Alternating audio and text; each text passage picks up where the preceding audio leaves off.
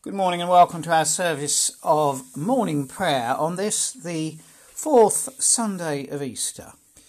We begin with some music from Henrietta and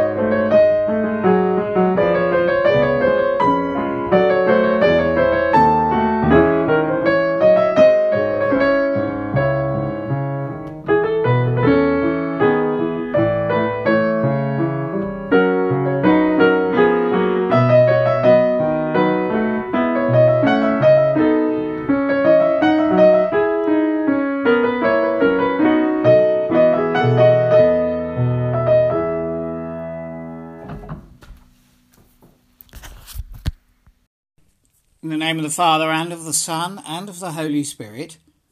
Amen. The Lord be with you, and also with you. Almighty God, to whom all hearts are open, all desires known, and from whom no secrets are hidden, cleanse the thoughts of our hearts by the inspiration of your Holy Spirit, that we may perfectly love you and worthily magnify your holy name, through Christ our Lord Amen. God so loved the world that he gave his only Son, Jesus Christ, to save us from our sins, to be our advocate in heaven, and to bring us to eternal life. Let us therefore confess our sins in penitence and in faith, firmly resolved to keep God's commandments and to live in love and in peace with all. Almighty God, our Heavenly Father, we have sinned against you and against our neighbour in thought and word and deed, through negligence, through weakness, through our own deliberate fault. We are truly sorry and repent of all our sins. For the sake of your Son, Jesus Christ, who died for us, forgive us all that is past, and grant that we may serve you in newness of life, to the glory of your name. Amen. Almighty God, who forgives all who truly repent, have mercy upon us, pardon and deliver us from all our sins, confirm and strengthen us in all goodness, and keep us in life eternal, through Jesus Christ our Lord. Amen. We join together in saying the Gloria. Glory to God in the highest, and peace to his people on earth. Lord God, Heavenly King, Almighty God and Father, we worship you, we give you thanks, we praise you for your glory. Lord Jesus Christ, only Son of the Father, Lord God, Lamb of God, you take away the sin of the world, have mercy on us. You are seated at the right hand of the Father. Receive our prayer. For you alone are the Holy One, you alone are the Lord, you alone are the Most High, Jesus Christ, with the Holy Spirit, in the glory of God the Father. Amen. And the collect for today, the fourth Sunday of Easter.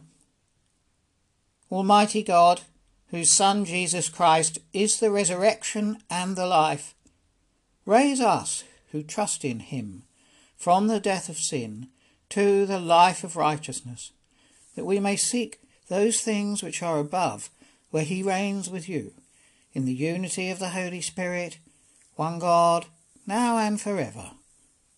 Amen.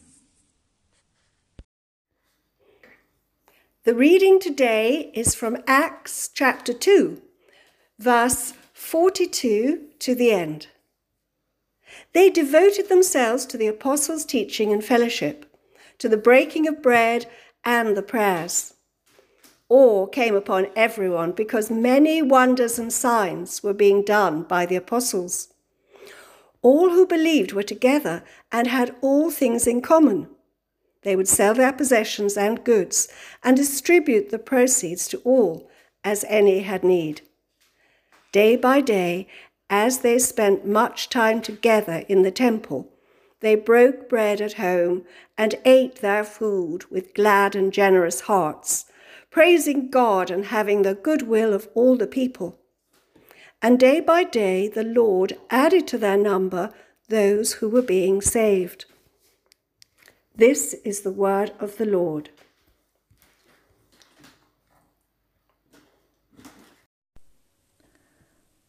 A reading from the first letter of Peter, chapter 2.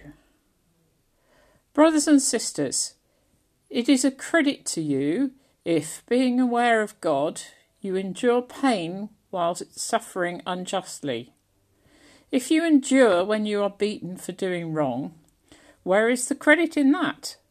But if you endure when you do right and suffer for it, you have God's approval. For to this you have been called, because Christ also suffered for you, leaving you an example so that you should follow in his steps. He committed no sin, and no deceit was found in his mouth. When he was abused, he did not return abuse. When he suffered, he did not threaten, but he entrusted himself to the one who judges justly. He himself bore our sins in his body on the cross, so that free from sins we might live for righteousness. By his wounds you have been healed. For you were going astray like sheep, but now you have returned to the shepherd and the guardian of your souls. Hear the gospel of our Lord Jesus Christ according to John. Our gospel is taken from John's Gospel, chapter 10, beginning at the first verse. Jesus said to the Pharisees, Very truly I tell you, anyone who does not enter the sheepfold by the gate, but climbs in by another way, is a thief and a bandit. The one who enters by the gate is the shepherd of the sheep. The gatekeeper opens the gate for him, and the sheep hear his voice. He calls his own sheep by name and leads them out. When he has brought them out, all his own, he goes ahead of them, and the sheep follow him because they know his voice. They will not follow a stranger, but they will run from him because they do not know the voice of strangers. Jesus used this figure of speech with them but they did not understand what he was saying to them. So again, Jesus said to them, Very truly, I tell you, I am the gate for the sheep. All who came before me are thieves and bandits, but the sheep did not listen to them. I am the gate. Whoever enters by me will be saved, and will come in and go out and find pasture. The thief comes only to steal and kill and destroy. I came that they may have life and have it abundantly. This is the gospel of Christ. I speak in the name of the Father and of the Son and of the Holy Spirit. Amen. Well, good morning, everybody, and welcome to uh, our service again. I want to begin by saying sorry. I want to say sorry to you all. I have until now been quiet, zipped, here in my tent, peaceably behind the flaps. But the trouble is, I so disagree that our churches are closed for private prayer, tightly shut, slammed, barred, and bolted. And I think someone should say they are sorry. No more can we kneel in dust moated aisles and seek the sweet voice of God, as centuries of people before us have done, during plague or famine, or simply to quietly mourn a single death. These spaces have been nurtured, augmented, fashioned individually by generations of the faithful. And the arguments that we do not need them to be close to God but true as they most certainly are, nonetheless fall like stones upon my ears because we can see from centuries of experience that we have always needed sacred spaces. Think perhaps of Stonehenge or Ravenna or the building of St. Peter in Rome, not to mention our Saxon heritage here in North Norfolk. There are some who are saying that we are returning to the original way of the church. Yet, uh, this morning's reading makes me question that. The reading comes from Acts 2, verse 42, which immediately follows Peter's speech to the assembled people of Jerusalem. There is no gap, it's not hidden in an obscure sub paragraph somewhere, but it is there on the very birthday of the church. They devoted themselves to the apostles' teaching and fellowship, to the breaking of bread and the prayers. All who believed were together and had all things in common. Day by day, they spent much time together in the temple. They broke bread at home and ate their food with glad and generous hearts. A distinctive feature then of Christian life from the beginning was being together, gathering, holding things in common. Now, of course, I do not think that we should hold services, and certainly we should not expressly invite people to gather, for that would be irresponsible. But is there a clear reason for closing churches that are usually open for private reflection and prayer? It turns out, you see, that we are more responsible than our leaders foresaw, and I am not sure that the praying population would be any less so. We can keep two broomsticks from each other in many places. I've just come back from the pharmacy window at the surgery. We can wait our turn affably and have developed a penetrating fear of the outdoors that prompts us to vigorous hand washing on returning home. At the beginning of this virus outbreak, several people, often those not regularly seen in the pews, said to me how grateful they were for the chance to go into our churches. Our visitor book's entries illustrate the support for open churches. Lots of people find our places of worship comforting. And again, I am sorry that they are not there today when comfort is sorely needed.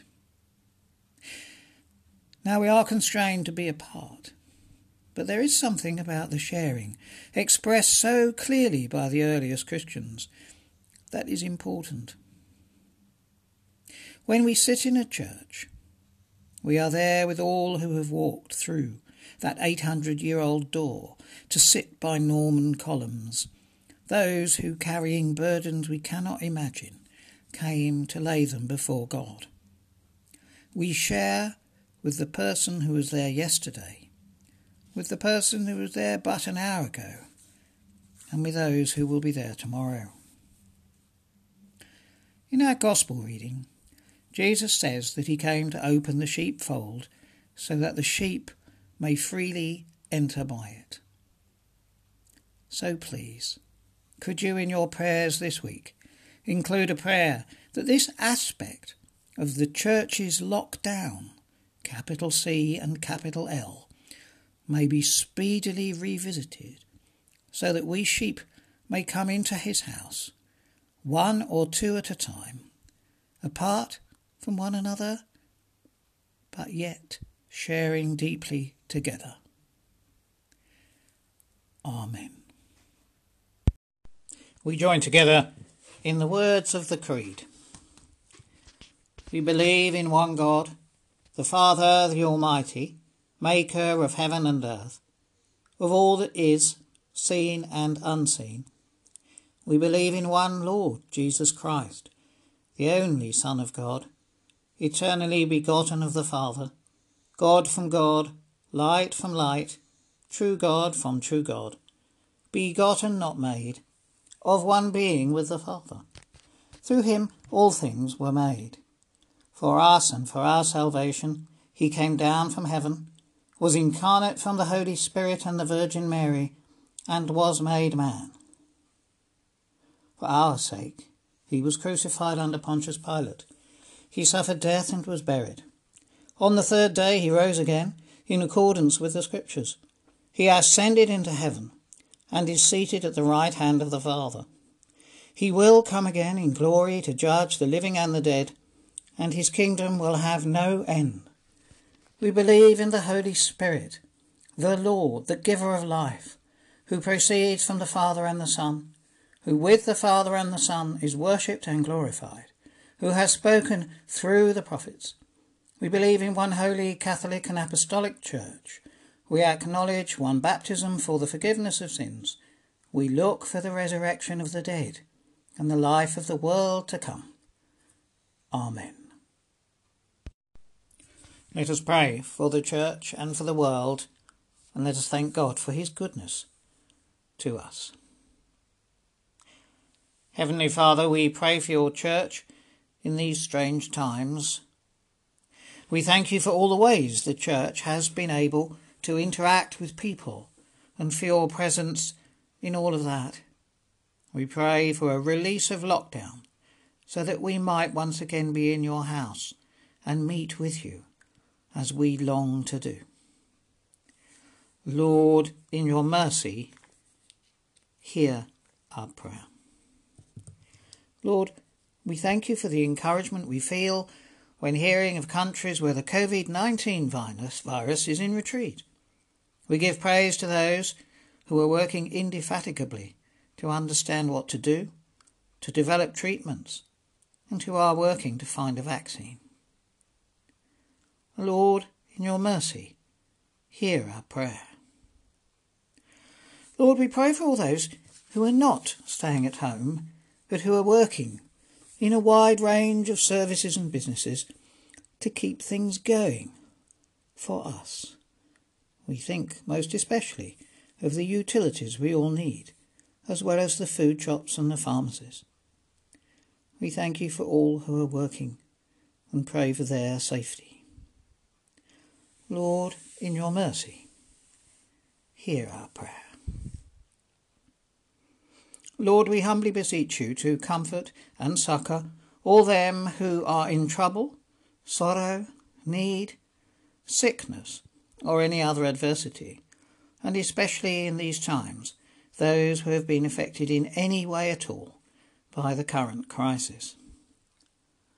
Lord, in your mercy, hear our prayer. Dear Father, as we focus each day more than usually on deaths in our communities. Help us to remember, help us to believe in your promises of eternal life. Bring comfort to all who mourn. And in this benefice we think especially of the families and friends of Chris Jacklin, Cynthia Thompson, William Weatherall, and Alan Pentney. Lord, in your mercy, hear our prayer. Lord Jesus Christ, who promised us that as your disciples we shall know truth. Help us to hear your word and respond to it in our lives each day, so that we may indeed live together in love. Lord, in your mercy, hear our prayer. Merciful Father, accept these prayers for the sake of your Son, our Saviour Jesus Christ Amen. And now we join together in the prayer that Jesus taught us. Our Father, who art in heaven, hallowed be thy name. Thy kingdom come, thy will be done, on earth as it is in heaven. Give us this day our daily bread, and forgive us our trespasses, as we forgive those who trespass against us. And lead us not into temptation, but deliver us from evil. For thine is the kingdom, the power, and the glory, for ever and ever. Amen. The love of the Lord Jesus draw you to himself. the power of the Lord Jesus strengthen you in his service. The joy of the Lord Jesus fill your hearts, and the blessing of God Almighty, the Father, the Son, and the Holy Spirit be among you, be with all those you love, and remain with you always. Amen.